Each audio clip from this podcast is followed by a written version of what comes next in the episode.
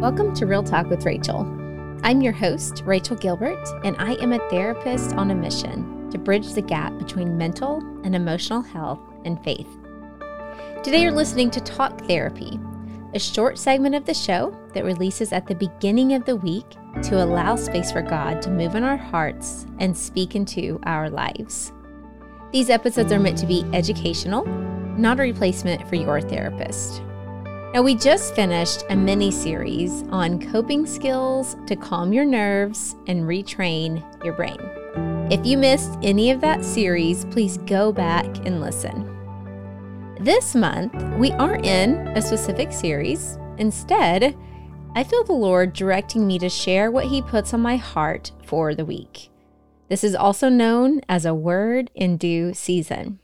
Today's word or phrase is persistent prayer. Now, I could spend the next 10 minutes telling you all the ways just within the last week that God has been reminding me about the power of prayer. My husband actually once bought me a sign that sits in my bathroom that says, I'm not lucky. You have no idea how much I've prayed. And he said it reminded him of me. And I, that, you know, I take that as a compliment because I am a prayer. But even as someone who is a big prayer, when I say a big prayer, it just means I'm always praying. I still sometimes can grow weary in praying for things that I haven't seen the fruit or haven't seen those answered prayers for yet. And just at the end of last week, my husband and I went to a marriage conference at our church, and this sweet, beautiful girl, she led worship in one of the sessions. I believe her name is Doe. Dominique Jones is her full name. And I'd never heard of her before, but she was amazing. And she was wearing this sweatshirt that she was also selling at her booth that I went and purchased one. And it said, Something happens when I pray. And that resonated with me so very much. And it just goes in line with, again, all these different ways over the last week that God's been reminding me to not grow weary, to be persistent in praying. And even when I, so I got that sweatshirt and Kind of funny side story the sweatshirt, they ran out of my size, and all they had left was two big sizes. And normally for sweatshirts, I don't care if it's too big because I'm just like, sweet, I love oversized stuff. However, this one, the arms were really long. So I'm like, I don't mind if it's too wide or too long, you know, love that actually. But the arms, you know, I look like ridiculous in this thing. But I went ahead and bought it. And I thought, you know what? Even if I don't keep it, I can give this thing away because it's adorable. I love the message. I want to support this worship artist. So I bought it. And I brought it home and I was showing it to one of my daughters. And she had just had a really cool experience the night before of the Lord reminding her of the power of prayer. I won't tell you that story because it's her story to share, but it was a really cool story. And so, just all over the place, everywhere I turn, I just feel like the Lord's been going, prayer, prayer, just come back to prayer and don't grow weary in the prayer. And then in that same worship conference or marriage conference that I was in, the Lord was just bringing to mind these things that I used to be consistent in praying for, that I had stopped praying for just because I wasn't seeing those things being answered. And I'd just grown weary, honestly, even a little lazy, if, as, if I could just own that for a second. And then one more thing I have to share with you I was reading in my Bible reading plan the day after all that happened with the conference, and I was in Luke 18. And I'm not even kidding you. I'm going to sit here and read it to you. The title of this one is called Parable of the Persistent Widow. And it says this One day, Jesus told his disciples a story to show that they should always pray and never give up. Here's what Jesus said There was a judge in a certain city, he said, who neither feared God nor cared about people. A widow of that city came to him repeatedly, saying, Give me justice in this dispute with my enemy. The judge ignored her for a while, but finally he said to himself, I don't fear God or care about people, but this woman is driving me crazy. I'm going to see to it that she gets justice because she's wearing me out with her constant requests. Then the Lord said, This is what Jesus said Learn a lesson from this unjust judge. Even he rendered a just decision in the end. So don't you think God will surely give justice to his chosen people who cry out to him day and night? Will he keep putting them off? I tell you, he will grant justice to them quickly. But when the Son of Man returns, how many will he find on the earth who have faith. My friends, that was a reminder to me, and I'm passing this reminder to you. Be persistent in your prayers. That persistence in prayers is faith. It's faith knowing that we serve a just God, a good God who hears our prayers, who is not a man, who looks down and he hears these prayers. They do not go unheard with him.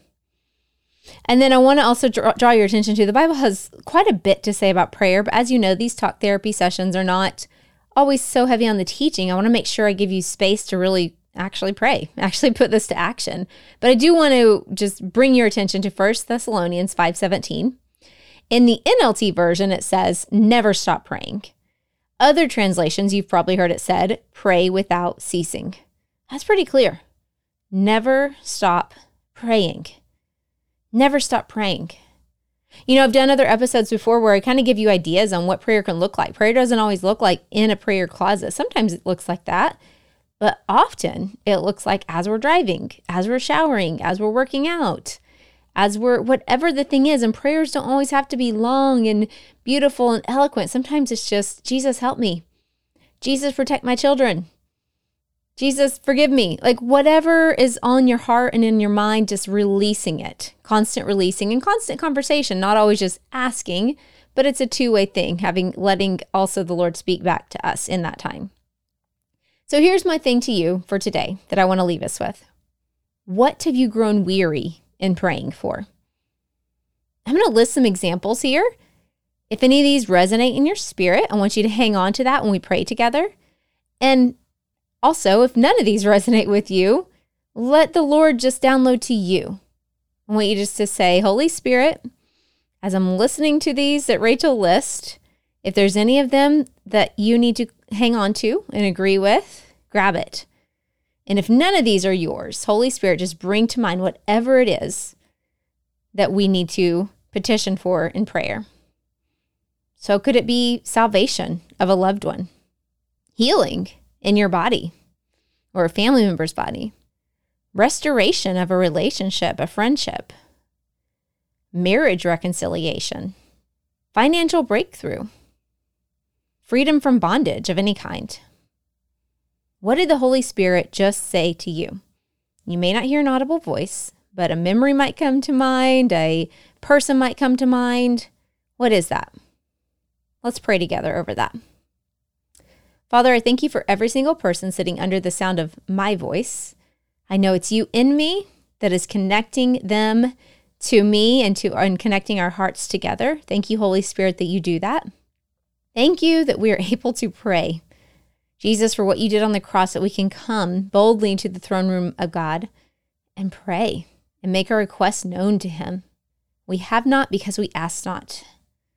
Lord, forgive us for growing weary in praying. We come to you right now and we lay these things at your feet. God, we pray for the salvation of our friends and our family members who do not yet know you. Soften their hearts that they may receive you. I pray for reconciliation of relationships of all kinds today marriage, friendships, mother daughter, father son, whatever it might be. I pray for healing in bodies. Cancer be gone, mental health healing, physical, emotional healing, whatever it might be. I stand in the gap right now for that. I pray and I just receive your release and blessing over finances today, over businesses where something seems hopeless, that you would restore it. And I speak life over any bondage represented here today, any kind of sin, shame, addiction, pornography, lust, emotional eating, whatever it may be, Father. We just release these things to you in the name of Jesus. Now, Holy Spirit, just bring to mind anything that you would like us to continue to be persistent in prayer over in our lives. It's in your name we pray, Jesus. Amen. All right, friends. Well, I don't know about you, but I feel like something shifted. That's the other reason I love prayer. It shifts things. Something happens when we pray. That sweatshirt is so true. So good. I love that message.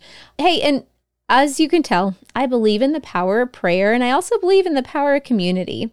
So I'm excited to share that I'm forming a body image community that is free to join. You can go to imagerestoredbook.com. You can scroll down on that page and you can join there. Your first email will include a free download of a template that I shared in my book. It's called My Community Wheel. And of course, you can pre order Image Restored on Amazon and then be sure to join my email list so that you're in the first to know about exciting pre order bonuses that release about the book. Well, that concludes today's Talk Therapy episode, and I'll see you back here next time on Real Talk with Rachel.